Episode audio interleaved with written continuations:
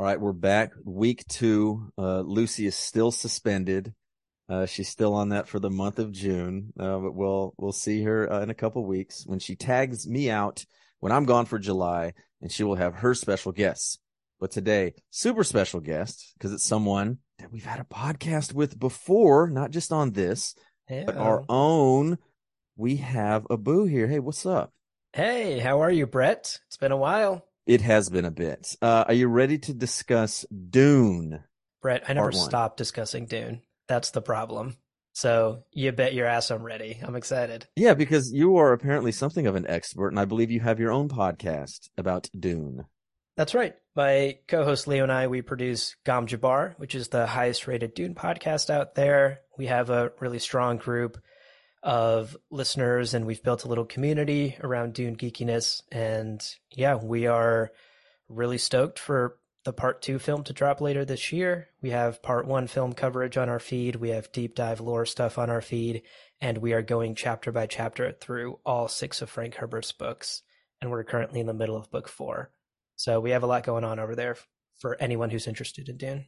Yeah, that's gonna be a good time also to say that there. It's up to you, I guess, about book spoilers. Are probably going to be book spoilers if you want to elaborate on anything. Because I know I mentioned before Yeah. off mic that last week we had on Tracy Miss Magitech for the D and D Honor Among Thieves episode. She's super into D and D. She enlightened me about a lot of things. I hope you're going to do that today with Dune because I have a lot of questions too. Absolutely. And, you know, I think actually to sort of respect the listeners and to honestly respect your experience with Dune, I'm going to keep this to no spoilers beyond literally where the movie ends. Because this oh yeah, for movie sure. is part Oh yeah, one, yeah, yeah. and it doesn't co- even cover the first full book. So I, I'm not even going to talk like book spoilers beyond that point in the book, just so you and everyone listening can experience part two later this year.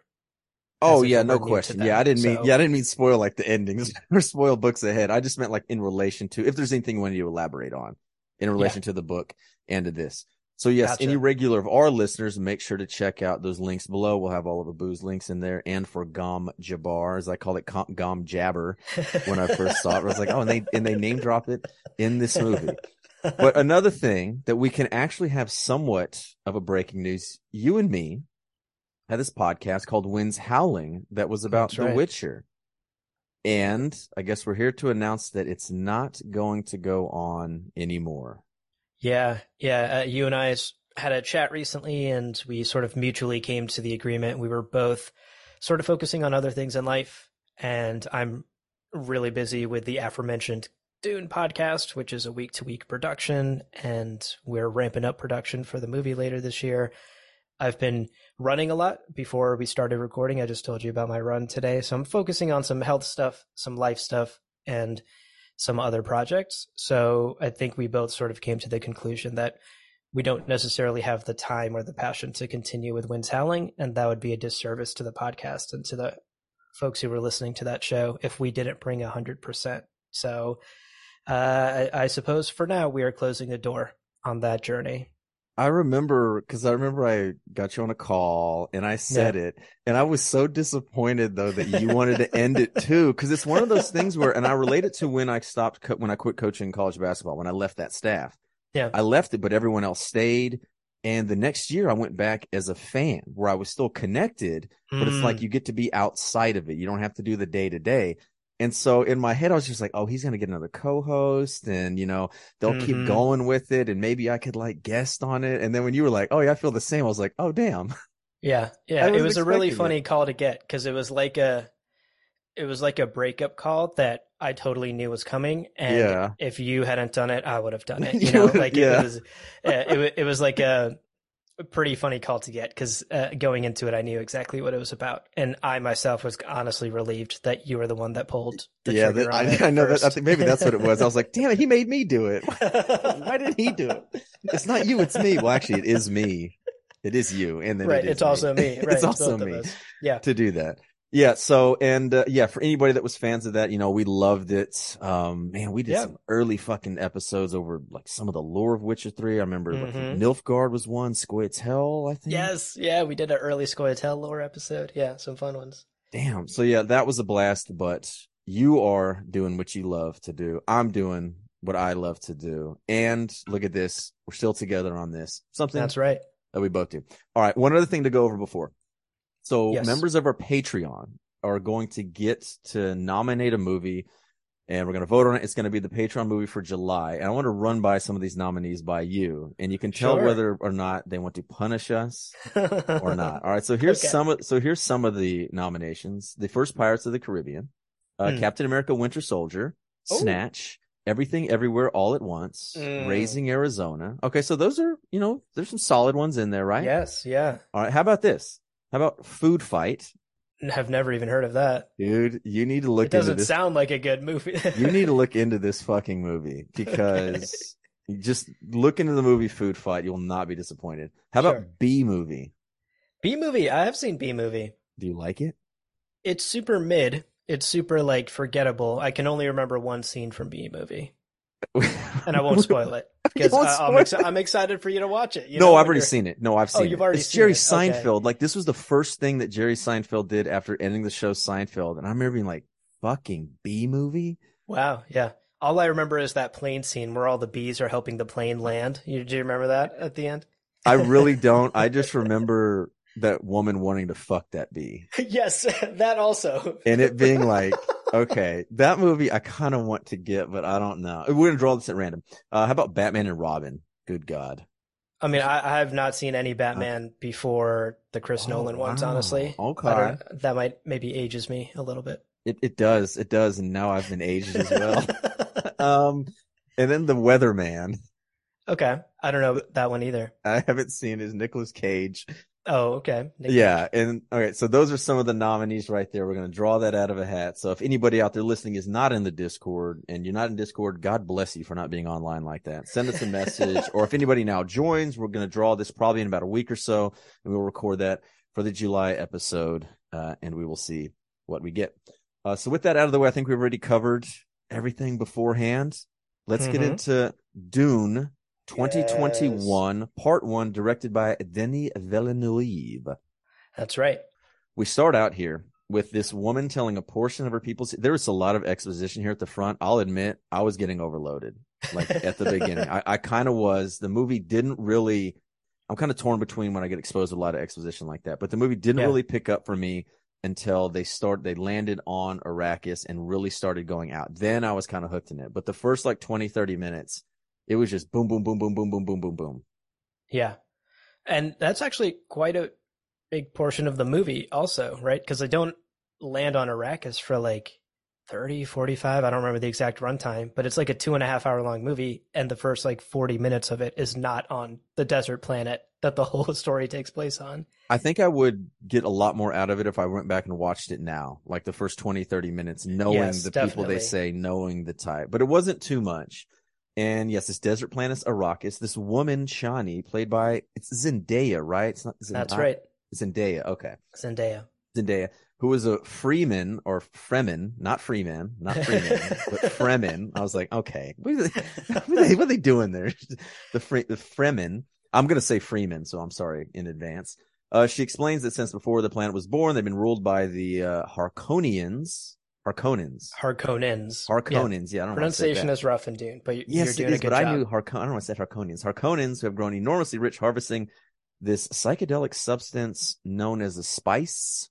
right. Just spice. uh, spice is like the colloquial term, um, but the actual term for the substance itself is melange. Melange. Okay, I think they might have said that at the very beginning and then never said it again. Right. It's just referred to as spice most commonly. Which is smart. There's something. Is there a game or something called Dune Spice Wars? Yes, there is. So it's an early access. That's so funny you bring that up. I kid you not, I was literally playing it a little earlier today. like just before the just before the show. yeah. Yeah, there is a it's an early access. It's a strategy game. So if you're into like Command and Conquer, Oh, it's like real time strategy. Real-time strategy. Oh yes. shit, those still Uh, exist, eh? They're I still know, right? Those. It feels like a dead genre, but yeah. uh, yeah, Dune Spice Wars. Uh, it's not officially released yet, but you can buy it in early access on Steam and play it as they are still in development on it. I take it you like it. I like it. Yeah, I mean, I grew up playing a lot of RTS games, and so this was very much in my wheelhouse. and it still feels unfinished, right? It's still like the bare bones idea of an RTS game, and they got to add some layers of complexity. You know, as a Dune fan, it is kind of geeky and fun to play as some of my favorite characters and manage some of my armies on Arrakis. Man, all my favorite characters in this movie got killed. I was so because uh, here's what I knew about this movie. I should have said this before. I've jokingly said the only thing I've known about this movie was a big worm, and that is it. Just Mhm, from mhm. memes and seeing some things. Uh, I knew Timothée Chalamet was in it, and I knew Zendaya was in it. I didn't know anybody else that was in it. Really? no, so when I see Oscar Isaac? You had no idea? oh, and Oscar Isaac popped up, I'm like, hell yes, he's in this movie. Okay, And yeah. then Jason Momoa, and then Josh fucking Brolin. I'm Josh like, oh, Brolin? they're Yes. fucking rolling. It's a stacked cast. Yeah, but two of those three motherfuckers die, and Josh Brolin's not dead, right? Gu- Gun Gurney, Gurney? Gurney Halleck. Yeah. he- Um, he's still alive, would- right? he may or may not be alive. Okay, we don't know. We don't know. Okay, well, god damn it, because Oscar Isaac and Jason Momoa die, and I'm like, oh Yes. motherfucker. I literally was so excited when they were there. yeah. All right, uh, putting the cart before the horse here. So the Fre- the Fremen have been trying to expel these Harkonnens, but to no avail. but recently, this emperor, and I'm glad that this emperor was not in it, and they don't say anymore because as soon as I see that name, I want to say Saddam. Right. Not Saddam. Shaddam. Saddam, yeah, but I look at him like Saddam. Oh no. Yeah. Has ordered the Harkonnens to leave Arrakis, and then she's like, "Oh, who are our new rulers going to be? Who's going to oppress us?" I'm like, "Oh, so Mhm. they're getting that in Fremen oppressing. Okay, we're getting this very with spice, very imperialistic, colonial connotations here. And it's pretty well known that spice is Frank Herbert's analogy for oil, basically. Okay, Oil in the Middle Yeah. East. So that's that's where you sort of get the the Fremen culture, which is very Arabic based in a desert planet, have a very powerful resource that everybody covets and and so on and so forth. So you can make a lot of connections there once you realize that spice is basically oil in the Middle East. because that was something I was going to bring up too. Is this seems like super? I don't even. I don't know if I want to say it's necessarily Arabic or Islamic, but I get like that feel off of both of them. It's not just the sand; it's the way they're dressing. You get. Yes. It seemed like some of them at times were almost like praying in a manner similar to it, but that might have just been me jumping to that conclusion. No, you're you're absolutely correct. There's literally a scene in the movie where people are like sort of bowing down Yeah. in the same way that Muslim people will pray at a mosque. And that's intentional. Yes, yeah. Frank Herbert straight up takes like Islamic terminology and Islamic rituals and incorporates them. He switches them up a little bit, right? So it's not one for one, but he is very much pulling from Arabic history and Islamic religious history when it comes to the culture of Arrakis and in particular the culture of the Fremen for sure. So uh, I'm glad you picked up on that. Oh yeah, for sure, and definitely, well, you know, the history I couldn't like not, especially in that sense, and obviously 20th century too, if it's oil and it's very clear. yes. And what's his face? Oh, fucking Javier Bardem. Fucking he Javier showed up too. Bardem. Yes. Thank God he's still around. Please don't die in part two. I was worried that fucking at the end of this that Jessica was gonna kill him. I'm like, I swear, if he dies, I go, I might just bail.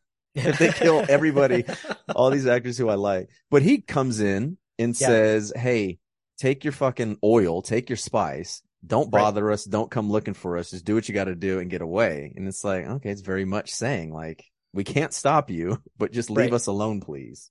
Right, exactly. Or at least don't oppress us as much as the Har- Harkonnens did, right? Like if, Yeah. if you Atreides are supposedly the honorable ones, then show us some of that honor and come and mine your spice and don't fuck with us. Leave us alone. Take leave Damn, us I out love of it. Oscar Isaac so much. So good. Such a I great hope. part of the I don't film. think that Metal Gear movie is ever going to happen. it's just not. I when finally that dude got attached to it, the director, his name's escaping me. The guy did Godzilla, and when Oscar Isaac got attached to it, I'm like, okay, maybe this will happen. It's like that's not. It's not going to happen. Right, right. No, It's I feel the same. Uh, you bringing it up just now is maybe the first I've heard of it in years. So maybe though, I do have hope that The Last of Us has given a lot of people to be like, hey, you can adapt a video game yes, and it can be the biggest fucking show in the world. So maybe, Totally. maybe, maybe that'll do it. Maybe not. yeah. I don't know. I mean, we're, we are living in the era of video game adaptations, right? Super Mario Brother. yes. rumors that Zelda's being adapted. We obviously have The Last of Us. So we, I mean, Netflix is making a Gears of War movie. So we live in the era of video game adaptations. I think people Gear are realizing you can you can create a good video game and do it faithfully Yes. like they did. But that first Metal Gear Solid, the first one to me is so because it's a confined place. It's not going to be expensive. It's a tiny cast. You don't have extras outside of Mhm. people like mass soldiers who don't say Mhm. anything. You don't pay. I don't know. It seems like the perfect thing to be able to do like an eight episode series. But again, wishful. But nothing I want ever happens anyway. So I maybe I should just stop caring. All right, here we go. Right, on the planet Caladan, Paul Atreides. Is that you say it right? Atreides. Atreides. Right. Atreides. For some reason, all these are in my head fine, and now I'm saying them, and now they don't. They Yeah, don't. I'm yeah, not being yeah, able to say them. Atreides. Atreides nuts. Uh, yeah, there you go. Played by Timothée Chalamet. Yep. Uh, he's eating breakfast with his mother, Lady Jessica, played by Rebecca Ferguson, who is not a wife. She's a consort. She's a yeah. The book sort of switches between calling her a consort and a concubine, which is a bit more problematic. But Yeah. basically, Duke Leto, because he's such a powerful duke, he's the head of one of the strongest houses in the empire, right? He is intentionally not getting married so that he has that political power of, oh, well, he's an eligible duke. Maybe he can make an alliance Oh, if he okay. needs to. So he's keeping the door open for a political alliance marriage, even though he genuinely loves Lady Jessica, has been with her for many years, and has a son with her. So, for all intents and purposes, they love each other. They're a couple. But since he is such a powerful duke, he has to keep the political door open a little bit. How progressive that he can just have a and a consort. That's the thing. I know it was Camilla, now Queen Camilla. At first, she was going to be Queen Consort, and this is the United Kingdom Queen, you know, Mhm. Charles III and all that. But then they took it off because it's just like, oh yeah, even a consort nowadays, it's you know, you can't be like a queen. You just have to be the Queen Consort, Mm-hmm. which is again all that goofiness. So she's trying to teach her son this special powers of her order, and it's kind of like a Jedi mind control. Yeah. and you can move, Yeah. or you can you can't move things. You can just No. control people's minds. Yes, you can. It's. I wouldn't even say control. Like even that is too strong a word. It's more of a very aggressive form of persuasion. Uh, and Okay, that sounds like a very long way to say control. Because when she can, when she tells that dude controls that guy to cut her ropes later on and Yeah, kill that yeah, guy, yeah. persuasion can making someone do. was it? Oh, what was that in Phantom Menace? The um, oh no, Anakin, the something aggressive, pers- aggressive negotiations. Aggressive negotiations. There you go. Right. The more Pers- polite way of saying it. persuading, aggressive Yeah. negotiations, forcing by mind, whatever. Yeah. Okay. But but I'm I'm glad you picked up on the Jedi mind trick aspect of it because it's also very clear that a lot of Star Wars and a lot of George Lucas's work is directly inspired by Dune. So you can see a lot of uh, similar aspects in the universes as well, right? Desert Planet, Chosen One, Jedi. Okay. Mind when did the like book come out? So the first Dune book, I believe, came out in 1964. Oh wow. I might I might be off a couple years but on the that, sixties. but in the 60s, yeah. Wow. Yeah. And of course Star Wars didn't come out until a couple decades later, so Dune in many ways is like a seminal sci-fi work that has inspired many other sci-fi in the following decades during like the sci-fi boom of the 70s and 80s. And uh, yeah, you you can draw a lot of connections to Dune. Desert Yeah, no- planets, sandworms, all of those are like iconic imagery that a lot of sci-fi. Oh yeah, the Sarlacc. the Sarlacc. yeah. There The you Sar- go. Oh yeah, there you go. Yeah, because I've always heard. I mean, everyone's heard. Yeah, because I know Star Wars was seventy seven. Everyone's always heard of like the Kurosawa, the samurai movies, uh, Hidden Fortress. Of course. had Yep. done all that, but yeah, I don't think I've ever heard Dune Yep. before. Okay. Yep. A lot a lot of ideas to come from Dune as well. That George Lucas. Did he think of anything on his? God damn it, George.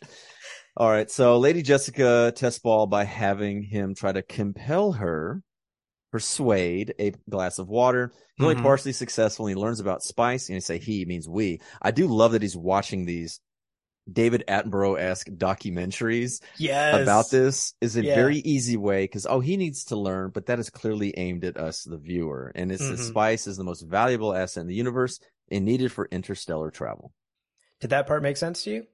That they needed spice for interstellar travel interstellar travel? Like that connection is clear enough?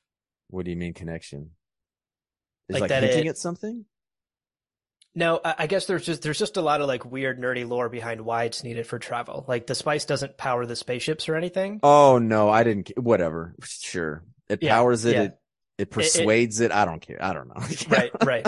Uh, Oh. I mean, like like the TLDR version of it is that basically the pilots of the spaceships take a bunch of spice and go into like a trance. They get high, basically, and this trance lets them look a few minutes into In- the future, Yeah. and so then they can fly the ship at faster than speed light because then they won't crash into a planet. They can predict where the ship will go. Okay, that I did not pick up on, but I did pick up on that Paul is this order that we'll get to. It's someone that can see into like the future and the past. Correct. Yeah. Okay. I did pick up on that, but no, by, by this time here, I'm like, there's a lot of shit going on. Yeah, yeah, yeah. We're And not I'm- even to Arrakis yet. No. Oh no. all I, again, in my head is just like, dumb. Okay. Spice equals travel. Okay. That's all Yeah. I need to know. That's the most valuable basically all you Yeah. need to know. It's yeah. oil. God damn it. That's all I need to know. all right. So Leto is it's Leto, Leto, uh, Leto. Leto, not Jared Leto. There you go. Leto. Atre- I can't fucking say these. Atreides. Atreides. Atreides. Almost things like Greek. Atreides here. Uh, Atre- you know what? He's Oscar fucking Isaac now. that's Um, right. That's right. Uh, played by Oscar Isaac. Again, we've gone over him. Uh, along with the soldier, and I keep wanting to say Gunray here, but it's Gurney Halleck, Josh fucking Brolin, Yeah. my man. Love Yep. him and everything. Thanos. Thanos, well, not that, but No Country for Old Men and all that other stuff. Uh, and Mentat, I'll admit, when I saw this, I was like, did they misspell mentor? But no, Mentat, uh, Thufir Hawat, played by Stephen McKinley Henderson, who I've seen, who I recognize like crazy, but I can't put him in anything. Mm-hmm, mm-hmm. He's in a bunch of things. What is a Mentat? Wow, that is a heavy question. But Well, that's why you're uh, here. let me let, let me give you like the TLDR version. Okay. Um, basically, Dune takes place so far in the future uh, that at one point in human history, humanity turned against technology and decided that things like near artificial intelligence or even super advanced computers were too dangerous to continue to exist. So that's why like you don't see a lot of advanced tech or weaponry in the Dune universe. Like they're literally using swords. I was gonna ask, like, wait, where are the guns? No guns, right? Because everyone's got shields, and the way Dune technology is set up is that if a laser hits a shield, it causes a nuclear reaction. Mm. So shields, shields have basically negated the whole point of guns because a bullet is going too fast to penetrate it, and a laser would literally make a nuke go off. So Okay. they have reverted back to like hand to hand combat, knives, swords. So if you shot a bullet, it would just It would just bounce off the shield because the Really? shield will block anything that's moving too fast. That's why they have to like sort of ballet Oh, around each other and stab each other slowly or shoot each other with darts, which are slower than a slow bullet. that hit and kind of like still then it try to pin- vibrates, and then- yep. Oh. Exactly, exactly. So uh, all, all of that is to say meant so advanced computers are banned in this universe. You can't have like a fucking MacBook Pro or whatever. In its place, humans have been trained to think like computers, to think very logically, to do large scale computations, and that is what a mentat is. If you graduate from the mentat school, you have the skills to compute like a computer can. So he's like So fucking Spock out here. Exactly. It, it's. Spock, essentially. And there's that one scene where Oscar Isaac is like, How much did it cost the Emperor to send this messenger? And you can see Stephen McKinley's eyes, Thufir's eyes, like roll into his It's head as he calculates. the calculations. Yep. And he, he runs the calculations and then he answers. So oh, th- that's the role that Mentats play. They are the walking, talking human computers in a world where computers are banned. That makes sense. So in a world where computers are banned, super smart pilots get high as a kite, see Yes. through time and space, enter the fourth Right. dimension, to fly the ship. and fly a ship at light speed. Yep. Okay, I like it. Definitely, uh, definitely nothing I've ever seen from a Right. an IP Right. before. There you go. Right. A, a different kind of sci-fi for sure. Completely different for sure. All right, so they receive this imperial envoy who formalizes the awarding of Arrakis to House Isaac. And so Right. they just kind of get it. Like they said, this fief was given to him. Just why was it given to him? Uh, that I might have. when Leto is talking to Paul a little bit later at the grave scene at the Atreides gravesite, he mentions we are a very powerful house, and a lot of the other houses look up to us, and the emperor is getting jealous. And so, this gift, which is not a gift, which the Baron says later as well, is that the emperor is like, "Hey, you want Arrakis? You can have Arrakis. I'll take it away from your bitter rival, the Harkonnens." He's basically stoking the flames. Oh, that's right. Of a remember. Yeah, war yeah, to yeah, happen. That's right. And they knew they kind of knew that. Right. Okay. Yep. So the the emperor is basically like giving the Atreides this quote unquote gift, but it's just a trap to try and take out the Atreides because he's starting to get jealous of their growing political influence. Yeah, as we see starting later. to threaten his throne. As we see later, they kind of double cross. Yep. Yep. Yeah.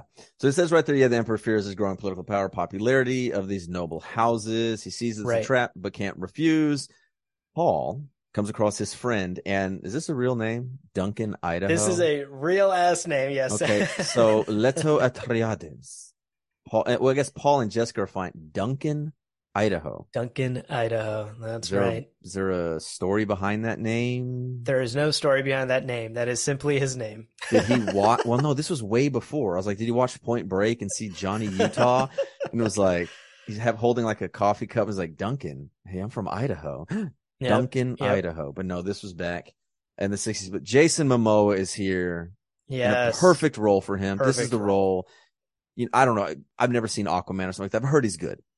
Actually, I heard he's good in Fast Ten too. Oh, is he? I, I haven't, I haven't seen, seen. it. I've just heard. 10. Yeah, I've heard he Um, like. but I have seen show. Aquaman, and he he's genuinely the one of the better parts of Aquaman for sure. He carries a lot of the movie. Yeah. So I guess, yeah, I guess they're talking at uh, both sides. I don't know. Someone like him, it seems like this is it to do. He's very charismatic. He's got that smile working. He's stupid yeah, handsome. the swagger. He's got that swagger. He's a badass, as Yeah. we see. Uh, but he wants to, Paul wants him to take him along when he go to, Zara- uh, goes to Arrakis to scout things out. But he says, LOL, no. Right. Like, no. Right.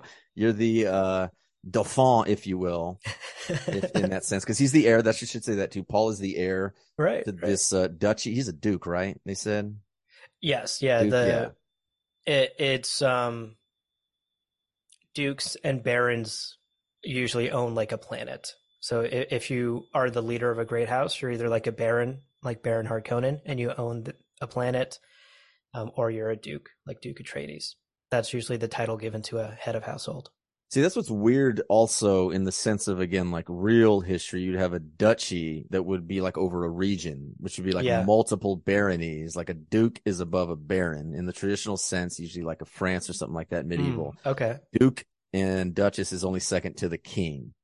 And you kind Yeah. of go down from there. You have a count of a county, then you have a baron of a barony.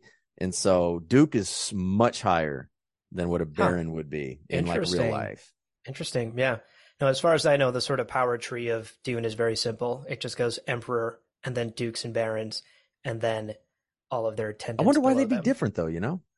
I don't know. I, I think honestly, it probably just came down to Frank Herbert being like, Baron sounds more bad guy for the bad guy. Yeah, like, well, we can't. Well, there's only one duke. We can't have two dukes Right, in this right. big story uh, Exactly. to do. So Paul discusses that he wants to go to Raucus early, but Leto refuses, saying he needs Paul by his side. He's definitely training him here, wants him to sit on his council here, and he Yeah. talks about this conflict of House Harkonnen and Atreides. God damn it, I'm not going to get that down. I'm just going to say it. I'm sorry. Everybody who's like new is just like, this motherfucker cannot say these words. I used up all my pronunciations in the D&D episode Uh, uh, last week. That's my bad. But Leto intends to strike an alliance with the Fremen Mhm. in order to harness their desert power, which we keep seeing time and time again, uh, to outwit the Emperor's plan that he sees coming a mile away. and that that's sort of the gambit. That's Leto's gambit here. Is we know this is a trap. We know the Emperor's trying to get us, and the only way out of this trap is to convince the Fremen, who the Harkonnens oppressed and we won't oppress, convince them to get into an alliance with us and use their power to fight back. It, it's a it's a big gamble that he's taking because no one else in the Empire has ever allied with the Fremen before. As far as anyone in the Empire knows, the Fremen are just a bunch of desert savages that no one cares about. Yeah, I kept waiting for someone to say uncivilized or yep. savages, but they didn't. So I guess that's good. Yeah. But very smart thinking though uh, by Leto there. All right, next up we get Gurney has this sparring session with Paul. I was going to ask about these shields, but that was kind of explained.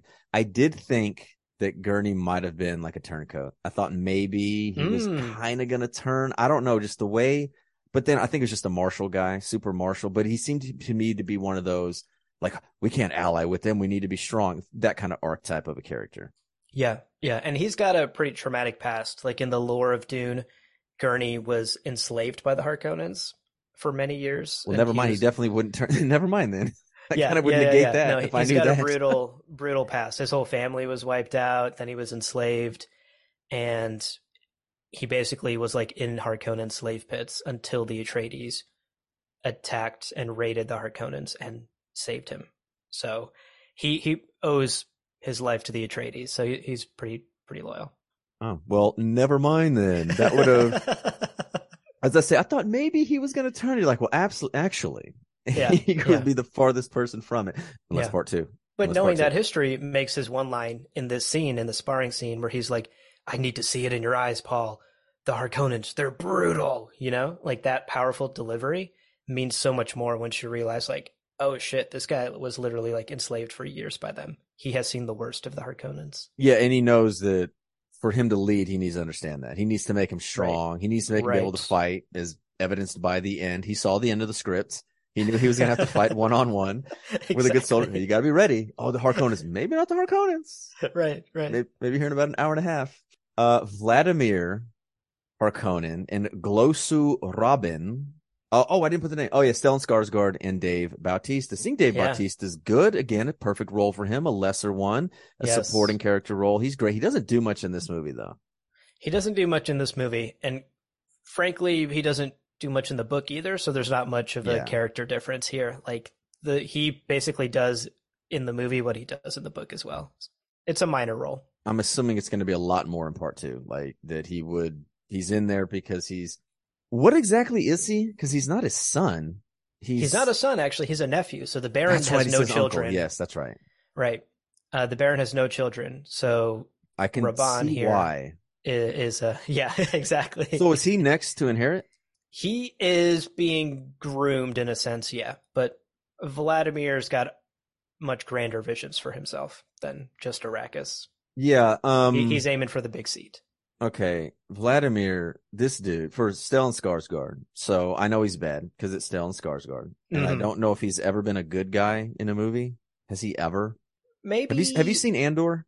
I was just about to literally bring up Andor. Okay, I haven't he, seen it, but I know he's in it. But I'm like, is he a good guy in that? Actually, twelve out of ten spectacular. Like, give him the Emmy in it, and he is technically a good guy because he okay. is very pivotal in getting the uh, rebellion off the ground. Okay.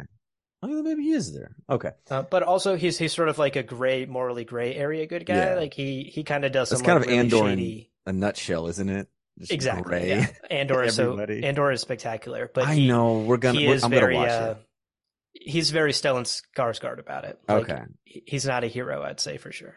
No, he's excellent. And I know his kid, I can't remember his kid's name. His son, uh, he's in everything also. So there's a Skarsgård for all seasons. Yeah. They're, they're in like every single show coming out. But once I saw him in this, I was like, he's going to be the bad guy. This is the most disgusting character. every time he was on screen, I was just fucking grossed the out. Little, little, clicking, popping sounds in his. Dude, and yeah. he's, he's eating in the once. Uh, anyway. Yeah. Um, yeah. he's supposed to be grotesque for sure. Is he really tall or was he just levitate? I know he can levitate, but he's not. Yeah. Was he just he, levitating in that one? He's scene? levitating. Yes. Okay, because yeah. his robe went all the way down, and I'm like, is he showing how tall he is? I know later on we get that he's kind of normal size, but I didn't know if in that moment when he levitates in front of that one guy, yeah, if he was if he was like fucking yeah. twenty feet or some shit. No, uh, I mean the way the book describes him, and I think the movie interprets this pretty well too, is that he's like so grotesque and large that he has to have these like uh, machine suspensors, like these anti gravity things. He has to wear them at all oh, times just so he he's... can like float around and walk around. Well, it unfortunately saves his life later. I was so disappointed. Yep, yeah, and that's how he floats later. Yeah, exactly. All right, uh, Jessica's. How do you say this? Benny? Bene Gesserit. Bene Gesserit. Bene Gesserit, right. and this is like some kind of religious organization? Uh, uh, um, quasi-religious. Like they, it's not like they um spiritual. Spiritual, right? They don't have like a deity or anything like that. But it is, uh, basically the Jedi. It is an all-female Jedi. Ah, they they have powers and like they the are handmaidens that was in Fallen Order. Yes, isn't that what they were called? I think so. the so. handmaiden was Kotor. The handmaiden was Kotor. What was the people in Fallen Order that on Dathomir? Oh, the Night Sisters. Night Sisters. There you go. Yes. Yeah. Yeah. Yeah. Uh, Very, very similar to that. And as Paul says in this scene, the Bene Gesserit are basically manipulating the strings from the shadows. Right. They're they're embedding themselves in great houses and alongside the emperor and here and there, and they are uh, maneuvering toward their own ends. Everybody's manipulating the one. All right. So the superior Reverend Mother, and this name surprised me, Gaius. Gaius Helen Moy. Have you ever heard of Gaius as a name? No. I have. Of a one Gaius Julius Caesar. Oh. Whoa. yeah, I know. So when they said Gaius, I'm like, oh, the only that's like Julius Caesar's like first name, Gaius Julius Caesar. I'm like, it's a woman named Gaius. I was like, is there something behind that? But I didn't get I didn't get anything about Julius Caesar from her in this no, movie. no, I don't think so. In in all my years of researching and, and talking about Dune, I've never really come across any theories that connect the Reverend Mother here to Julius Caesar Interesting. outside of clearly her first name. Yeah, that's just it's just a weird to put in, especially because it was a guy's, you know, it was a male name. It wasn't, you know, a Penelope or some kind of old, you know, like woman's name, a Greek name or something Mhm. like that. Interesting. Uh, but she arrives on Caladan to test Paul, puts him through this test of, The Gom Jabbar, which I assuming is where you got the name from. that's where we got her name from. Yeah, Yeah, as I heard that, I was like, oh, I got a drink for that one. Uh, using this poisoned needle in a pain inflicting box to judge his character. Okay. Like, would she have killed him? She It seems like it'd have repercussions to kill the heir to this powerful duchy. That is actually a great question. I love that you asked that. I don't think she would have killed him, but if he had failed or succumbed or taken his hand out of the box and not been able to withstand it, I think there would have been some immediate actions taken place to uh, overthrow him in any way possible, Oh, to install okay. some other heir, because he would then not be worthy to inherit the throne or to inherit the dukedom of his so they want him to inherit the dukedom. They want him, if he is the one. yeah. What well, is it's the, a it's a Okay. gamble. They Okay. think he may be the one, yeah. and this was just one of the first tests. And this test doesn't prove that he's the one, but the fact that he passed it and actually passed it in with flying colors, like no one else has Yeah. Put their hand in the box for as long as Paul did, right? So that is an indication that he may be the one, but the other signs aren't quite there yet, right? His dreams, his visions that he's having aren't very clear, and the one would have very clear visions. So there's other other hints that maybe he's not the one. So they're taking a gamble on him. They want him to take power, but it may or may not play out, and they're ready to kill him or depose him if they need to. All right, I can't have anything, anybody asking what's in the box or something in the box without what's in the box. Fucking seven, Brad Pitt, that movie. Yeah, I'm sorry. I'm sorry. It's too important. It's like, what's in the box? Pain. Okay, what do they want? What is the one gonna do? I know we talked about they can see in the future and the past. What is the one gonna do for them that they like? He's a Yeah. messianic figure, clearly, but what is he gonna do? Like bring peace or? Yeah, ba- basically the Bene Gesserit's like larger goal that they've had for thousands of years as an organization is to drive humanity in the direction that they see fit, right? Of course, To- of course. to be the saviors and the uh, drivers of humanity's future. That's what they want. And for them, the best way they know how to do that is if they know the past and they know the future. Then they can completely control and manipulate and push humanity into the vision of the future that the Bene Gesserit have. So their hope is that one day they will be able to create a being who can access both the past and the future and who is loyal and works for them. And thus, through him, they will be able to complete their mission of guiding humanity ultimately, because they will know everything past, future, present. So it, it, it's a lofty goal. It seems like they should have thought this one through a bit more, but that that's kind of the Bene Gesserit goal is Well, we need to steer humanity into the proper future. I was gonna say they better land on hopefully somebody that doesn't want to abuse that power because as we as it's in the next thing in here, they spent hundreds of years engaged in selective breeding, and oof, that Yep. makes my skin crawl. Yep. Every time I hear selective breeding program hmm uh, to do it, there were a couple lines that uh, Reverend Mother Gaius drops here. Talking about dreams do come true. Goodbye, young human. I hope you live. I'm like, was that a threat? That sounds like a fucking threat. But they parted ways, kind of. You know, it seemed like okay, and then yeah, so much potential wasted in a male. Yeah, I got a Oh. laugh in my theater. Oh my when god, went I was fucking cackling at that. Yeah. because she Yeah. chastises her for having. She, was- I guess, she was commanded to have daughters. She's supposed to have daughters, and she had a male. And she's like, "You fucking idiot! You've wasted all this on a male."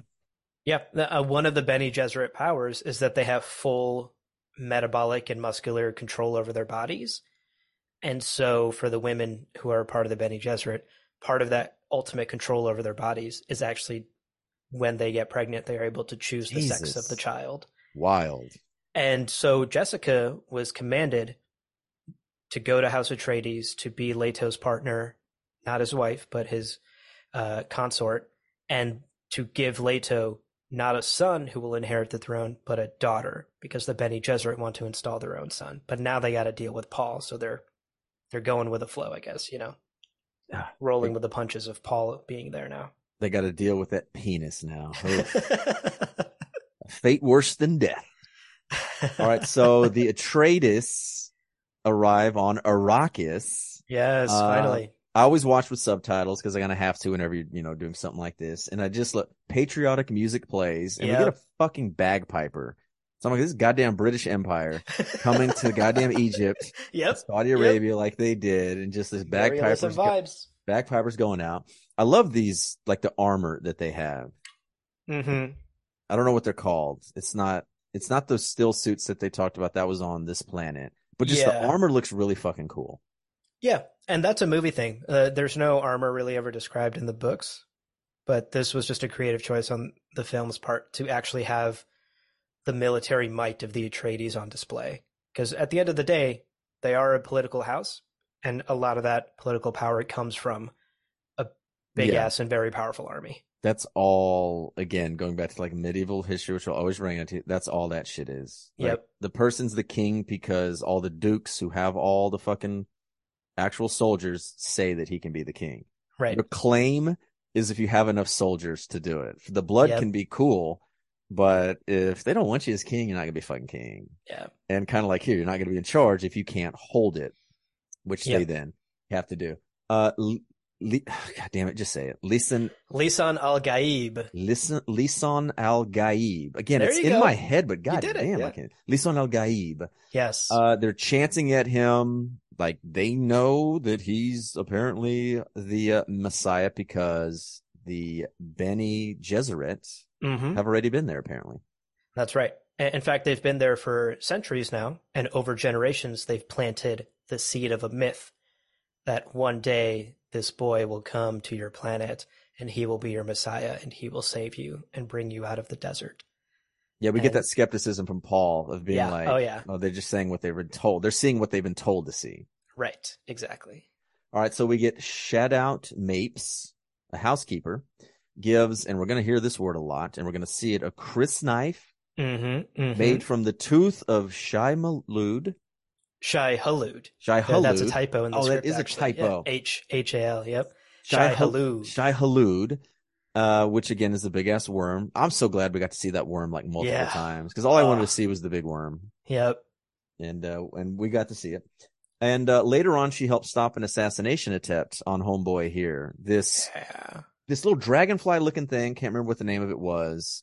Yeah. The it's called a hunter seeker. A hunter term. seeker. Was he? Did it like freeze him? Why couldn't he move? So the hunter seeker only detects noise and movement.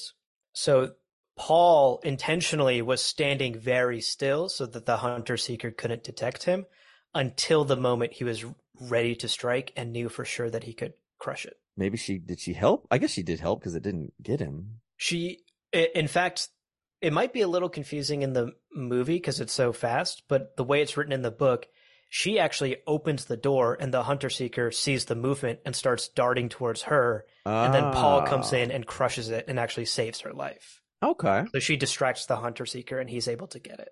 No, that bought her a few more days of living because she's yes. about to. That's right. That's about it. All right. Uh, I'm sorry, I can't get over this name. Duncan, Idaho, Yep. uh, returns from several several weeks living with the Freeman. Fremen. Uh, the leader of one of these Siege. Sieges. siege sieges, Stilgar, played by Javier Bardem. God damn, yes. He's So good. Uh, the blue eyes also are just. Was this C? This was CGI'd, I assume, right? Those can't be like contacts or. I feel like I read right? somewhere that they actually went the contact route. Those I'm sure. so I'm sure they were en- enhanced. enhanced, Yeah, a little bit with. CGI, but uh, I think a lot of the cast did have to wear blue contacts on set. Okay, yeah, I guess they would be able to do that as like enhance it more right, there. ma- make it like bluer than is yeah, natural oh, ab- for yeah, sure. absolutely. Yeah. Yeah. Yeah. those stick out. Really cool. Uh, and he's come to meet uh with Leto. Uh, uh, the spitting was funny. So funny. They get upset. He's like, "Uh, thank you for giving us your valuable or whatever it was, saliva or f- yeah, I your your body's moisture. Your because body's water is so important in the Yeah. desert. And then they just kind of spit back and like, yes, yes. A really funny scene. Yeah. Yeah. Uh, yeah, he doesn't take any shit, basically saying, you know, whatever. He doesn't show him the respect a Duke deserves. And Leto's like, yeah, whatever. We don't care. Like, you know, kind of Right. do your own thing. Yeah. Right. Kind of saying the same thing. Take, we mentioned earlier, take whatever you want, leave us alone. Don't harass us and don't like mess with us. Leto basically says we may have to, like, we're not going to mess with you in that sense, but we may have to go out for reasons. Right. Ultimately, he is the head of a powerful household, and he needs to make sure he can defend this planet when and if that attack comes, as it does a little bit later yeah. As on. it, as it comes a little But- too, Yeah, Little it, too it's fun to see the little bit of tap dancing diplomacy at play here because Stilgar, as the representative of the Fremen, obviously doesn't trust any outsiders.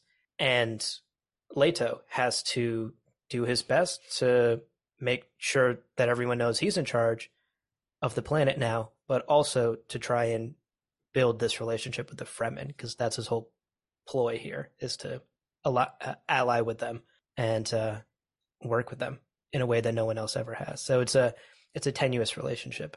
I like that it also hits on that they have nothing of value to him unless it's water or getting water or Yes. holding on to water. Water, water, water. Like that's it, which again would be the same thing. I'm sure that happened with early colonialization imperialism back in the 1800s and early 1900s when they went over this desert and they're like, oh, there's oil. Oh, fuck, there's a shit ton of oil. Mhm. And the people were like, yeah, we don't give a shit about oil. We need fucking water. And Right. it's just, huh, how can we exploit this to yeah, do it? So Definitely. but they're not exploiting like I'm sure the Harkonnens did. Uh, as they kind of move out, we get this temperature warning that was going to go up to 140 degrees. At that point, it was like Uh-huh. 90 going to 110. We talked about earlier that uh, we both have been out in the sun running. and uh, yeah, so it's here. It's been about like 100. It's humid as shit. Um, I've had some people, and I've had people in Texas also, call like Dallas Fort Worth a dry heat. Dallas Okay. Fort Worth is not a dry heat. Okay, Oh, it's a it's a dry heat if you're from Houston, which is a fucking swamp. Everywhere other than Houston is a dry heat because it's the muggiest place on the fucking planet. But I no, see. a dry heat is the desert. It's Arizona. For instance, I'm going to Tucson, Arizona next month.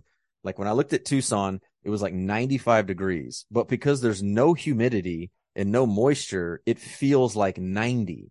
For instance, yesterday when I went out for about a four mile little run and everything like that, it was 95 degrees, but because Yeah. of the humidity, it felt like 105. Ugh. There you go. Yes, it is. I wish it was a dry heat. I would kill for it to be a dry heat. But Yeah. no, the goddamn humidity hits us. Well, here just seeing this 140 degrees, it's like some fucking Arizona shit. I know when I was in Phoenix la- uh, two years ago, it got up to 118. Damn. Yeah. Damn. Yeah, stupid. It's kind of like Ara- Arrakis. No, Arrakis. Arrakis. Yeah. Arrakis. Arrakis is the Witcher, the Arrakis queen. What I call it. As people say Arrakis, but I'll say Arrakis. So they're Arrakis. I'll just think of it like that.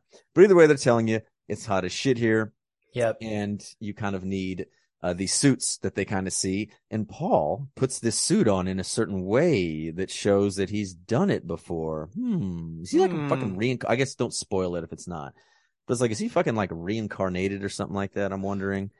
No. No, it- it's actually Okay. nothing like that. He um knows this, or at least instinctively knows the way of the Fremen, because as we see later in the movie, he has those flash forwards almost. Like I don't know if you're a Lost fan, but it's very akin to the same, like this flash forward of visions from the future where he has been trained by the Fremen. And so he doesn't quite know how to tap into the visions yet, right? Like how the Reverend Mother was like his visions aren't complete. But it's enough that he instinctively knows how to just kind of like put a still suit on, but he doesn't know why he knows. So that's sort of the explanation. Like his feet, or he put his heels or his feet or something like that were done a certain way, and Yeah, yeah. I forget what they called it in the Yeah. book, like slip slip knot, slip face or something. Slip the way knot.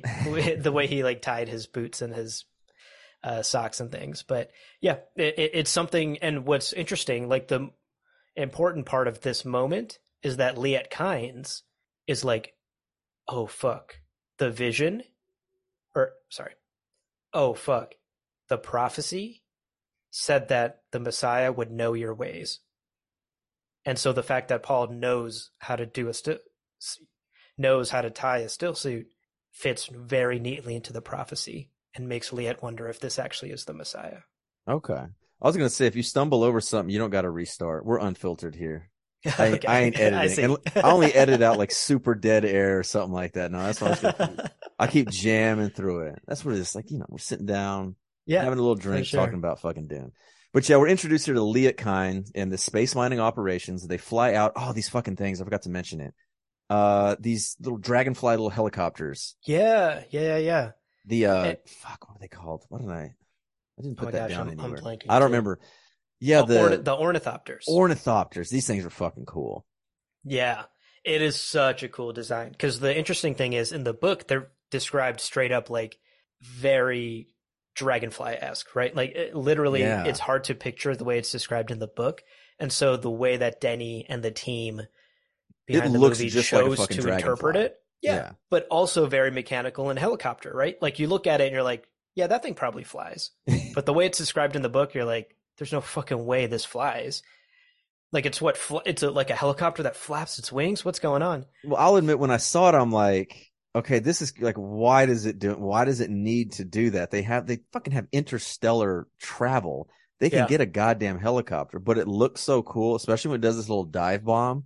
Yeah, Little oh, diving and, down and to the do it. wings like tuck in. yes, I'm So like, you know what? I'm gonna allow this because it looks fucking cool. I don't care. We'll have fucking dork ass. Um, what's the fucking astronomer that get the popular astronomer that gets and talks about shit? Ne- Neil deGrasse Tyson. Neil deGrasse Tyson, his nerd ass can talk about how it's actually not blah blah blah blah blah. yeah, But we'll no, we'll leave that the, for the him. ornithopters. Ten out of ten. Super cool design. I think they absolutely nailed it. Yeah, looks badass. But this sand crawler, this mining vehicle, has attracted a worm, which is Oh. drawn by the rhythmic vibrations of this crawler. We saw a bit Right. earlier a way to walk across the sand walk, as they called it, to do it. Yep.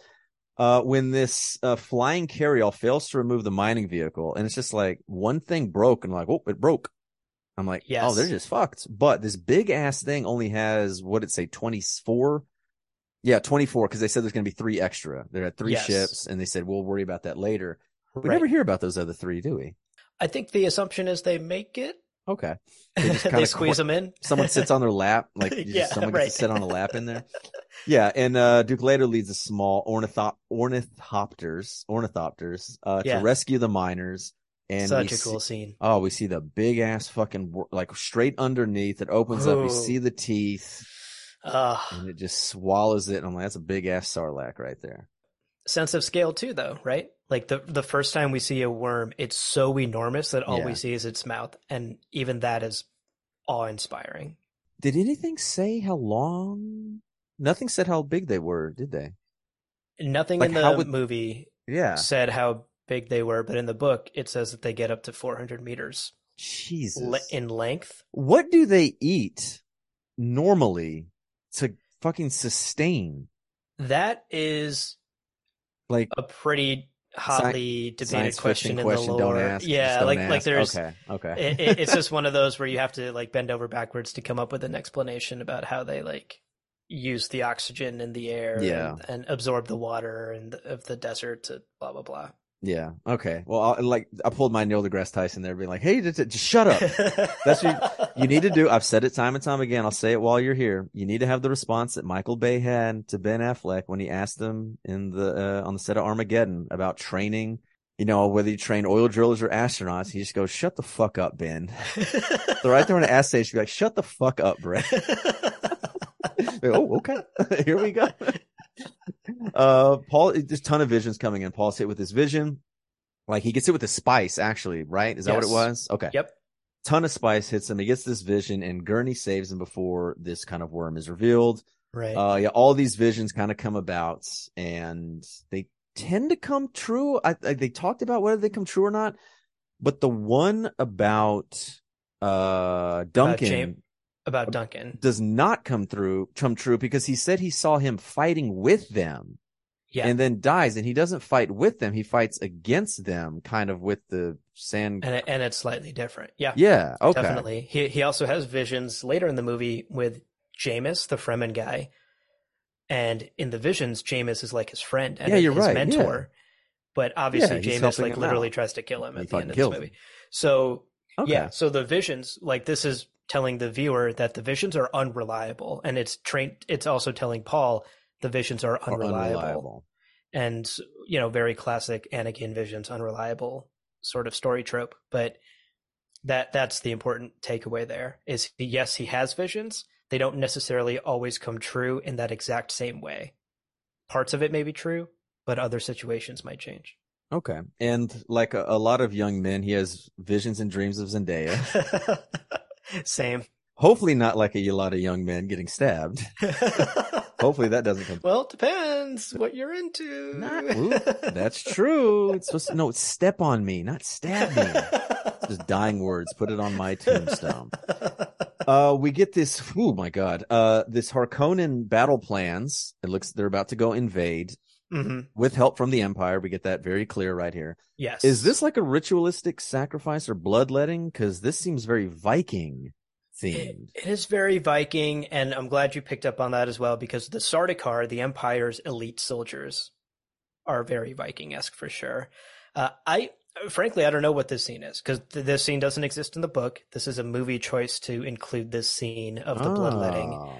and it's some sort of creative choice from the filmmakers to just sort of show the brutality of this elite fighting force. to show that they're the bad guys. And that, yeah, They're the bad guys, people. They don't want to make it. Well, here's the thing. I say that, and how many people are like, "Oh man, they're badass," or like Mhm. some some fucking Norse, hmm which can be very troubling. Whenever someone tells me they're into Nordic, cult, like Norse culture and Viking culture, I'm always like, Uh-huh.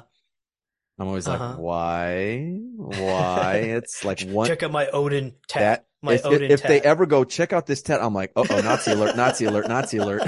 like instant. Don't show me your fucking Nordic runes because I'm gonna Yeah. be like, it sounds like a little bit, a little bit in that sense. But Right. yeah, I think it was, I don't know, it was uh, Viking history and like the storiosity of it is a lot like ancient Greek, where it's on like stories and it's sagas and it's tales and it's Mhm. skalds.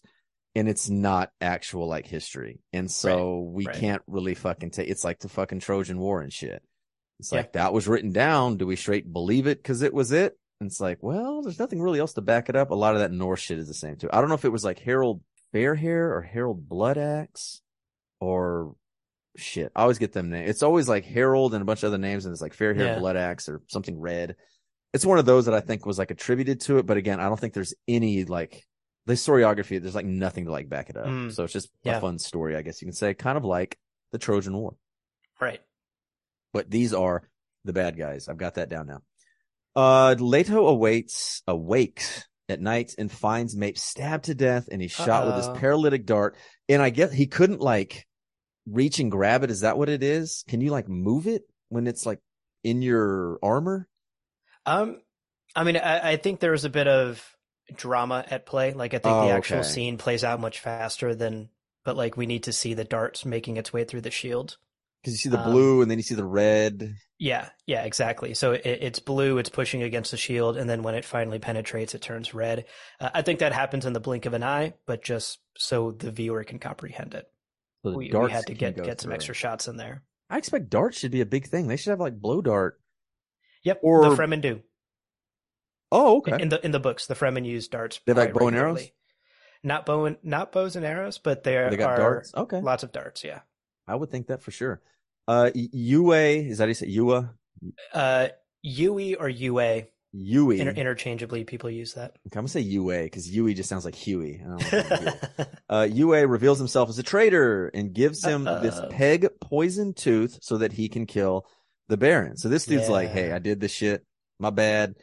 Like you're fucking dead. I need it to get my wife back. But here you go. Right. How about you Right. kill this fucking Baron as your like literal dying breath?" Yeah. And unfortunately, from this point on, Oscar Isaac is out of the movie, uh, R.I.P. and he's like very dead, sad. dead. He's dead, dead, isn't he? He's dead, dead. God Yep. damn it. You don't come back from a poison tooth for sure. well, only fucking bear. Oh my god, we'll get to there. Fucking rage at that shit. I was so excited when he thought he was dead. yeah. Fucking yeah. Stellan Skarsgård got a good agent. uh, so we get this. This is obviously the uh, precip- not precipitation. The the climax of the movie. proceeding. No, when you proceed to an attack, this is the pre- what's it called? Something before? God damn, I can't talk. The- This Ciroc pomegranate hitting me. It's like preceding an attack, whatever you call Yeah. that when it's something preceding an attack. There you go. Precipitation. It's goddamn rain. Uh, the Harkonnens invade. Uh, Gurney fights back. This is the first time I fully realized, hey, they're not using guns. right. But I'm like, okay, nobody's using guns, so I'm gonna miss Mm. something uh, to do it. Fighting hand to hand. Uh, it's hand to hand style, but they all get fucking murked. But Duncan is fucking people up to the point of where they like back away from him. They're like, oh, you can just go now. If you're gonna leave, leave. Don't kill me. Yeah. Uh, Between Gurney and Duncan, you have two of the best fighters in the universe. And quite famously, two of the best fighters in the universe. So people know that. So like if, Yeah, if I Duncan that- Idaho just like killed two of your Yeah. friends and is charging at you, See, you're, that's you're probably gonna finally someone does that because in the and you know this as much as anybody uh-huh. in the fucking Witcher when fucking Geralt of Rivia and I and at this point in the show and at that point in the books he's not Geralt of Rivia yet and he's not quite as renowned hmm but especially by the end of the books so once you get to the games I'm like any of these but everyone knows what Witcher is and it's like Yes. two fucking like random people or random ass soldiers step up and like I'm gonna take down a Witcher it's like are you Right. fucking stupid no you should see it and be like uh that's a Witcher I'm gonna like hopefully he lets me run away right. like don't Right. fucking fight a Witcher Yeah, I'm not out here trying to arm wrestle like SEAL Team Six guys at Yeah, a bar. no. You know, like I know where I I I'm at on the scale, and I'm not about to fuck with the scale. You're like, yeah, that 6'4", 220 pound sack of muscles really pissing me off. I'm gonna go give him a piece of my mind. It's like, right, no, right. no, Yeah. yeah. No, D- Duncan is that 6'4", 220 pack of muscle, and yeah. these these people are rightfully. I did get that. I did get for some reason. Maybe they said maybe somebody name dropped it or something. I did get that Duncan was renowned. Yeah, Maybe Yep. someone on the Harkonnens or the Empire might have said something. I don't know. yeah. The the line's not coming to me, but in, in the book, it's very well Yeah. established that he's a renowned fighter. I did get that. The Baron did make a promise though to the Bene. I want to say Jesuits, but it's not Jesuit. That's the actual Catholic right, order. right. Yeah. Uh, he- Jesuits. the Jesuits. Um, Yep. Now that they you put that together, Jesuits, Jesuits. Interesting. It- Inspired by for sure. Is Frank it Jesuits? Herbert. Okay, there you It's go. it's like a Jesuit inspired or Nice. inspired by the Jesuits for sure. I like the Jesuits. They seem to be the educated, cool Catholics. as cool as it can be. That's what Pope Francis is. He came from the Jesuits, so oh, interesting. it explains why that. he's like that because that's like very Jesuit.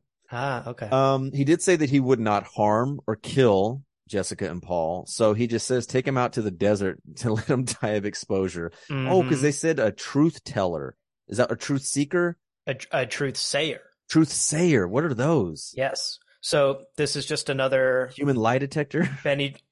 Honestly, yes. Okay. Like human lie, the Bene Gesserit, some of them are trained to detect li- lies, essentially, Okay. and so the Baron is afraid that he will be interrogated by one of the truth sayers. yeah, same as the and if he people in the lies, they'll copter. catch him. Same the as people the in the copter, the- yeah, they said the same thing. They're just getting around Exactly. semantics. I like it's semantics in this world of Dune.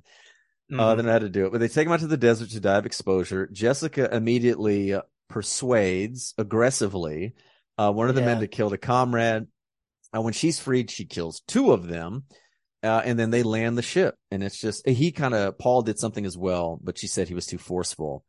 and his right. voice he he tried to use the voice. Right. Yeah. He tried to use that persuasion control, mind control technique, but he's obviously still learning it, as we saw at the start of the movie. So He's he a- didn't didn't use it correctly. He's a learning by, uh, because yeah, Timothée Chalamet. I think he's mid twenties, but he looks like sixteen. Like he's I very know. much Yeah. him. I have a feeling he is taking all of the roles that, um, God damn, Tom Holland. Tom Holland once. and I think they're just like, why would we hire you when we can hire Timothée Chalamet? Yeah. Timothée Chalamet's got that jawline, you know.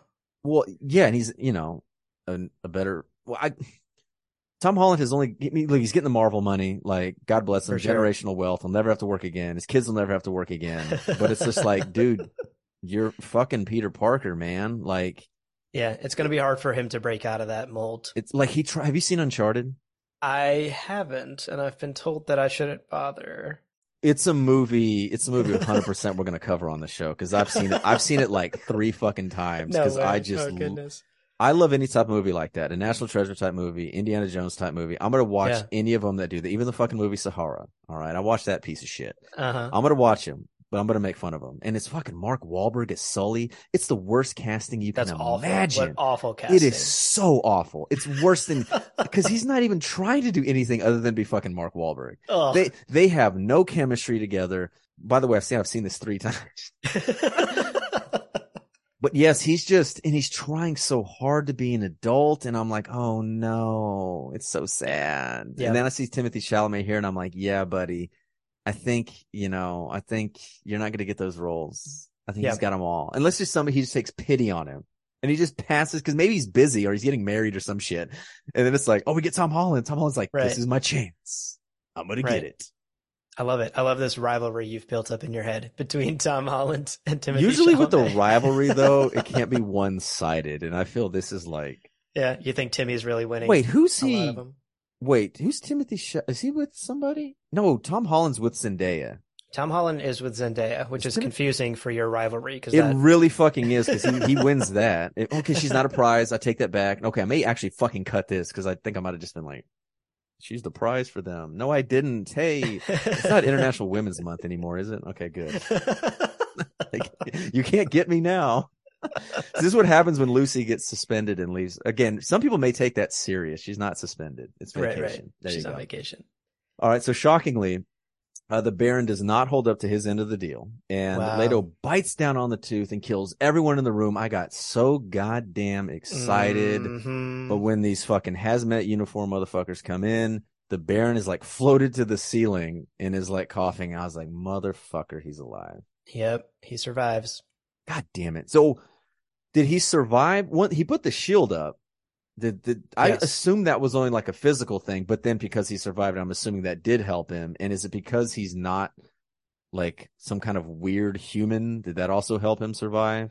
No, he he is human. Uh, it, it's a combination of he put his shield up right away, and he floated to the top corner of the room, sort of away from where the core of the poison air was.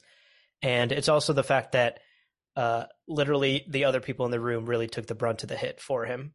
And so, yeah, just a combination of factors, and also plot armor he needed to survive. Okay. for- Well, I don't like it. I don't like. I want that. God, the grossest scene is coming up when he's in that fucking goo. uh, yeah. Anyway, yep, the little oil bath. yeah. Paul and Jessica, yeah, his little uh, Colto tank. Uh, Paul and Jessica are rescued by Duncan, who brings them to Kynes, who set up this abandoned terraforming station occupied by a Fremen. Mhm. Uh, that's not how you spell it. There, Sardukar. That's not how it's spelled. This whole thing. This thing was Um, giving there's me. just yeah no you you did a very admirable job with the script Well, it just kept like changing, and I'm like, I'm I should have just typed it in phonetically. If I was smart, that's what I would have done. yeah Sardaukar with an extra a in there There you go. Okay, the Sardaukar track them, and they attack with the Fremen, so they've kind of been helped by them. no i think you might have that mixed up they Yeah, I thought so the, too. the fremen they Yeah, wipe out okay. the fremen because there was like nobody, but nobody else was like there. Oh, that one was there. They got killed right when he opened the door. When Duncan opened the door. Okay, yeah, yeah. That's right, so the, I didn't see the anybody else. Sardaukar snuck in wiped out the fremen and then started attacking the door where okay, Paul was. yeah. Attacks with them. Kill, this is I always get it from like IMDb or Wikipedia, and then I just adjust it as needed. So I'm gonna Yeah. blame them. My plagiarizing. I'm gonna blame them, just like the kids do to me. Uh, kills many of them. Duncan sacrifices himself, yeah, last stand. and I was gonna say if we don't see the body, we're okay, but we see his body, and I was Mhm. pissed. I was pissed. The God last stand it. of Duncan, Idaho. Legendary warrior. Boo. All the fucking people I like are dying, and then Kynes, I started to like her, and then she fucking she's about to fucking die. Yep, yep. she gets eaten.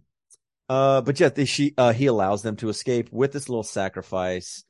I just love that he is just dead ass impaled by a fucking sword, Yep. and then pulls it out, and then gets back to like hundred percent strength. I'm like, okay, I guess they're gonna do this that every movie does. We can suspend it because it's kind of cool, right, right. but it's like, how can I believe he died? They should just lopped his head off. I'm not gonna believe he's dead unless his head is fucking lopped off. okay. No, no, no. I just right. mean no. I mean until they actually did it. I just mean oh, until Oh, he. they- oh, you mean until they actually did it? Yes. until they actually showed yeah, yeah. him like his you know still in there i'm like just cut his head off if the dude can take an impalement by a sword pull it out and still fight and kill two of your elite praetorian guards here Right. then it's like how about we just remove the head and then just cut out his heart just to be double sure Yeah. This Well, I, I think that's why they were very back. intentional about making sure we saw him dead, dead for sure. yeah because people like me be like is jason momoa coming back they almost have to do that now with everything out of order to be like oh is he coming back is he coming back no he's fucking dead He's He's dead. fucking dead. But yeah, Paul and Jessica free in this ornithopter, and Kynes gets mortally wounded. And Mhm. I have a question on here that gets answered Okay. later because we see it at the end. I was like, she pulls out these hooks, and I'm like, is she gonna ride that fucking worm? yeah, And then yeah, at the hundred percent. at the end we see fucking a Freeman, a Freeman or someone, a Fremen riding the worm, and I'm like, Yeah. oh shit, she was gonna ride the fucking worm. I hope they That's right. show how somebody does that because I don't know how They will. be able to do that. They will perfect. Wor- But- Worm ride is a big scene in part two. oh, nice. And uh, we didn't get to see it here because she got fucking stabbed from behind, and she does not have Duncan Idaho powers. She dies Nope. pretty quick, but she kind of hits the little beat a little bit more, and that big ass worm fucking swallows up these Right. Sardaukar. Pretty epic way for Kynes to go for sure. It is. Uh, my next thing is very short. The Baron is goddamn disgusting. Yep, that about sums it up. He's in that little fucking pool. He's regenerating. Uh, do you know what the pool is? He can breathe underwater. Is he like a fucking No, amphibian or? Um, nope. That I think that the the little oil bath or whatever is just a creative choice of the movie, Okay. and basically it's just showing us that the Baron is okay and that he's recovering from the poison. and yeah, we get Dave Batista. What was his name? Rabban. Rabban. He's kind of ranting raving again. Doesn't do much, but uh, he's ordered to kill all the Fremen. Yep. So the sides are being drawn. Definitely. Part one is uh, ratcheting to an end. They know it's time to wrap up a little bit of things. Uh, Paul and Jessica, the duo, they escape the storm. They find a catch of what I call sub-zero masks. Because as soon as I saw all I saw, Yep. I was like, if that's blue or yellow or green, it's Sub-Zero, Scorpion, or Reptile. right, get And, uh. They come face to face. This worm stops. Even the worm is like, oh, this is the chosen one. And all I have now is Yeah. just game recognized game. I guess. like, the worm is just like, oh, sub, bro? Is this the Messiah? That's Up, funny. homeboy. That's funny that that's how you uh, interpreted that scene. Uh, in the book, it's pretty. It's more clear that they they get to like a rocky outcropping where the worm like literally can't swim because the worms are most effective in. I kind of got that here. They kind of reached a little edge. yeah, they they basically reached a, a rocky Yeah. edge, and the worm got annoyed because it basically hit the the quote unquote shore and couldn't go any further.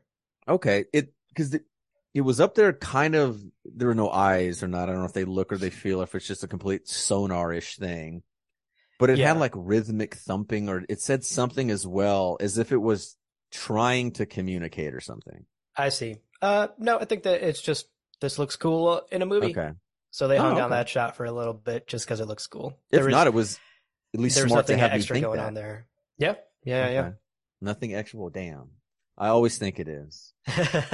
But uh Stilgar, they run into Stilgar here. He leads this kind of band of Fremen who say that he can stay because he's a guy, but the woman gots to go. Yeah. We don't need no more women here. no women allowed in this club. Boys no only. girls allowed. Little rascals here. This little spanky We still don't want your cooties. Yeah, but he goes to fight her and she kicks his ass. Yep. Yep. and he's like, "You could have told me you were a trained fighter." right. Like, Yeah. well, she- she's like, well, he didn't let me. At the same time, like, she knew she'd kick his ass. Uh, is Chani? Is that how? Ch- Chani. Chani. Okay. Chani or Cheney. Okay. I mean, I, like- I literally, like I, literally, we still get emails on the Gom Jabbar podcast that people are annoyed that we call her Chani really because I think technically it's Cheney is the correct pronunciation, but it. But if it's a book, the only way a correct pronunciation can be said is if the author has said it. Has he said it?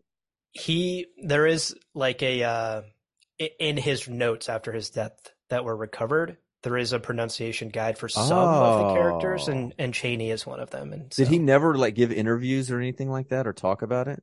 uh, i'm sure there's interviews out there where he says Okay. cheney as well Oh, But the- okay. most people agree that it's cheney but i literally for like since i was a teenager have said chani in my head and that's Okay. how i say it on the podcast and we get emails about it all the time Shut up, nerds.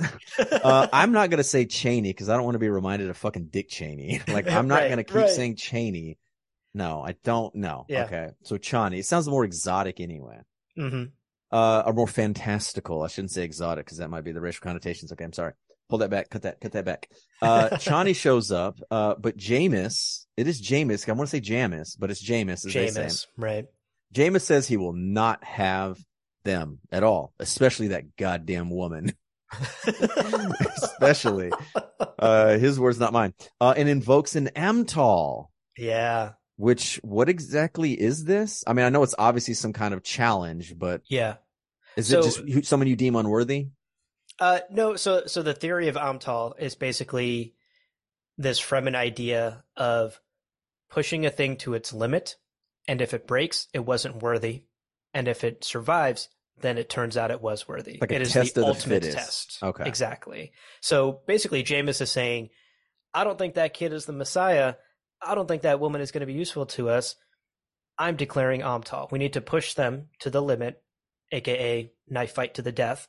and only if they defeat me and survive are they worthy to join us. He kind of challenges Stilgar too, doesn't he? I I mean, he's certainly going against Stilgar's orders. Stilgar is the leader. Yeah, here. that's what I got. He's saying like, "Look, I made my decision. Let's go." And he's like, "I don't give a shit. I'm doing Yeah. this." So to me, it's like you might have to challenge him after if you beat, you know, Jessica or champion. Which brings me to that question: Why couldn't he? Why couldn't she fight? uh plot reasons probably. Oh, okay. Because they might have said it, and I might have been jamming down notes. But Paul, like, he's like, "Who's the champion?" I'm like, "Well, why couldn't? If you're challenging her, why can't she fight? Why does he need a champion?" On one level, we just needed like a moment for Paul to rise yeah. to the occasion, right? We need our hero to do something cool. Um But that's what I don't get. Why didn't he just challenge Paul then? Why not just have him challenge Paul? Be like, I don't think you're the Messiah. Let's fucking right. fight. Like, why? I don't know. It, I'm I'm just Yeah. asking. I'm not actually like rah rah rah rah rah. I'm yeah, just yeah, curious. no, to- totally. Uh, I- I think it is it is a little confusing about like because even when the movie came out on our podcast, we had listeners being like, "Why couldn't Paul just be like, actually, my mom's gonna fight for me. She's a hundred times more trained and she just am." showed like what she could. She just beat as Yeah. as Jameis says. He just beat. She just beat the leader like right, easily. right. So she's clearly, yeah, exactly. So yeah, I I think the movie is a bit more confusing. In the book, it's much more clear. Like Jameis is literally like, "Fuck you! I don't think you're the Messiah. yeah. I'm gonna knife. I'm gonna knife fight you now." And that's basically his reason. Okay. And maybe they did say it, and I just like I said, I was just jamming down Yeah. a bunch of stuff in there. All right, so Chani gives him the crysknife, which apparently is pretty goddamn common, as we've seen like three of these motherfuckers. I mean, oh, they got a lot of teeth in there, and maybe They do. I guess Lots don't spoil it. Maybe they'll show us later on how they maybe get one of Mhm. these fucking teeth. But I'm just Yeah. curious. I guess if you're writing, you just run up to the mouth and just yoink. I don't know. It doesn't seem like something you can just pick off, but they had them. Stilgar had one, so it's just like a lot of people tend to have them. But I guess it's a big ass tooth. You can just make a lot of fucking knives out of it. Uh, but gives true. it to him. Paul is more than ready for this fight. Is the point? Stilgar's like, is he toying with him? She's like, no, he just doesn't want to kill him. And he's like, nah, bro, gotta kill him. It's fight to the death. And It's he eventually, and he eventually does, and he kills Jameis. That's right. Paul's first ever kill. First kill, but I'm assuming not the last. Yeah. Well, if his visions come true, definitely not dun the dun last. dun.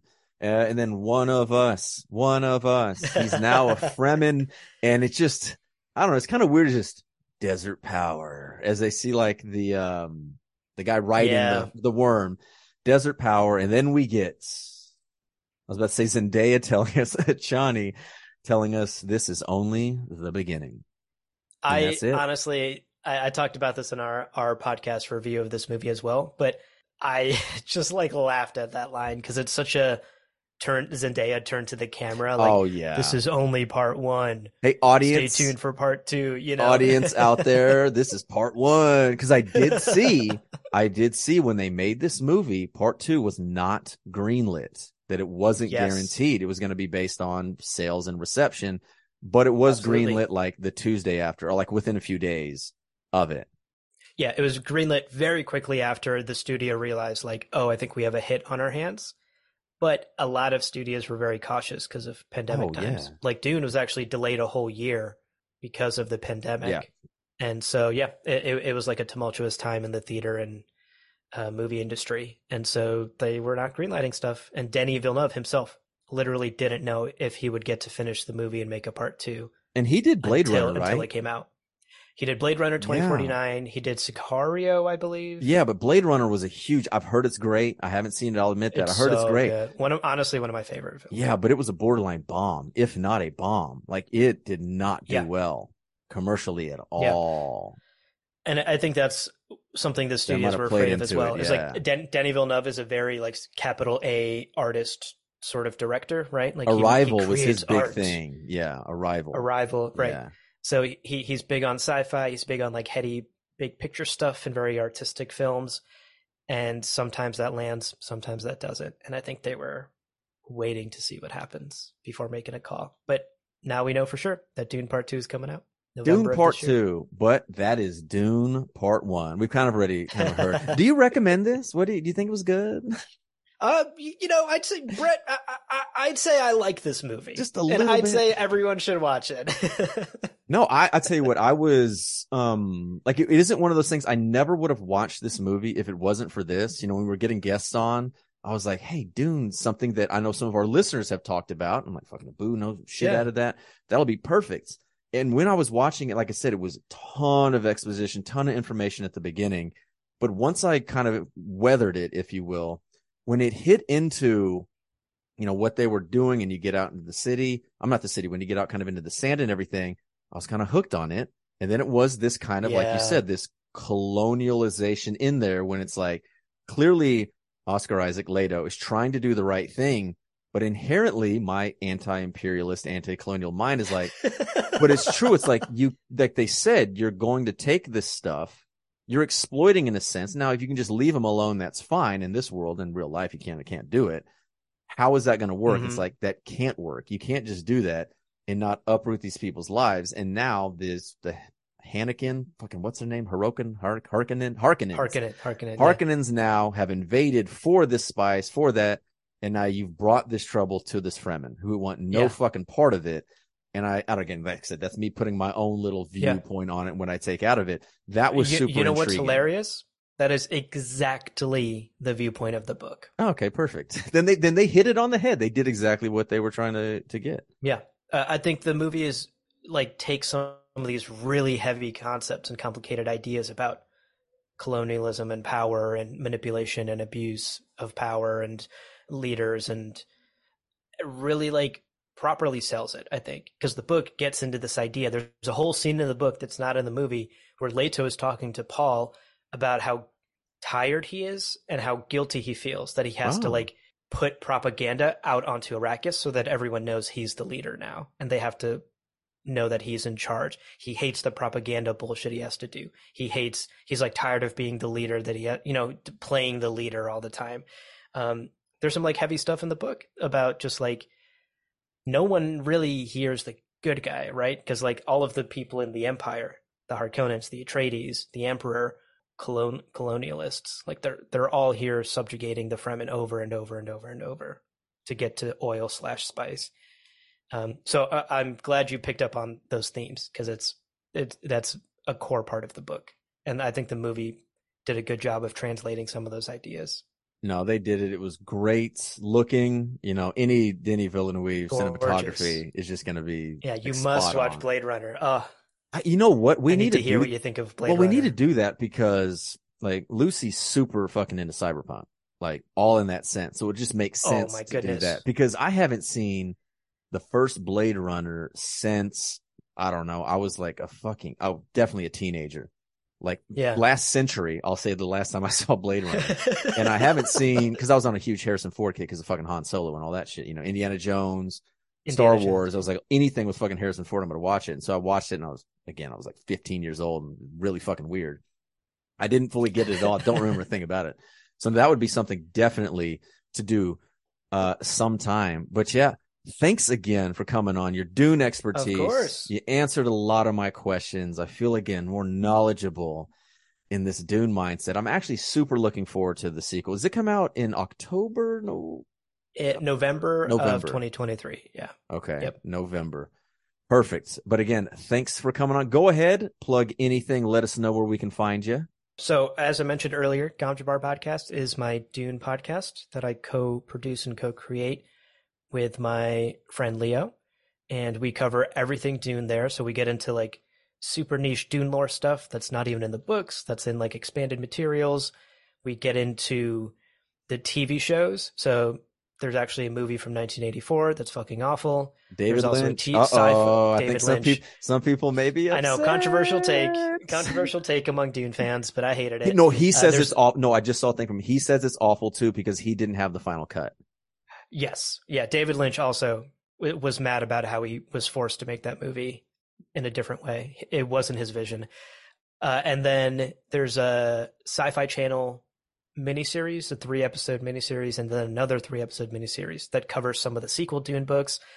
We get into all of that on Gom Jabbar. So if you're interested in Dune, if you're interested in learning about it, check it out. Um, you can go to loreparty.com, which is our network of shows and uh, you can check out Gom Jabbar from there and find it on your favorite podcast platform. And I will say, I, I think something that I'm quite proud of is that the show we make the show as accessible as possible for new readers, new listeners, anyone who's new to Dune. So you don't have to come in knowing about Dune already.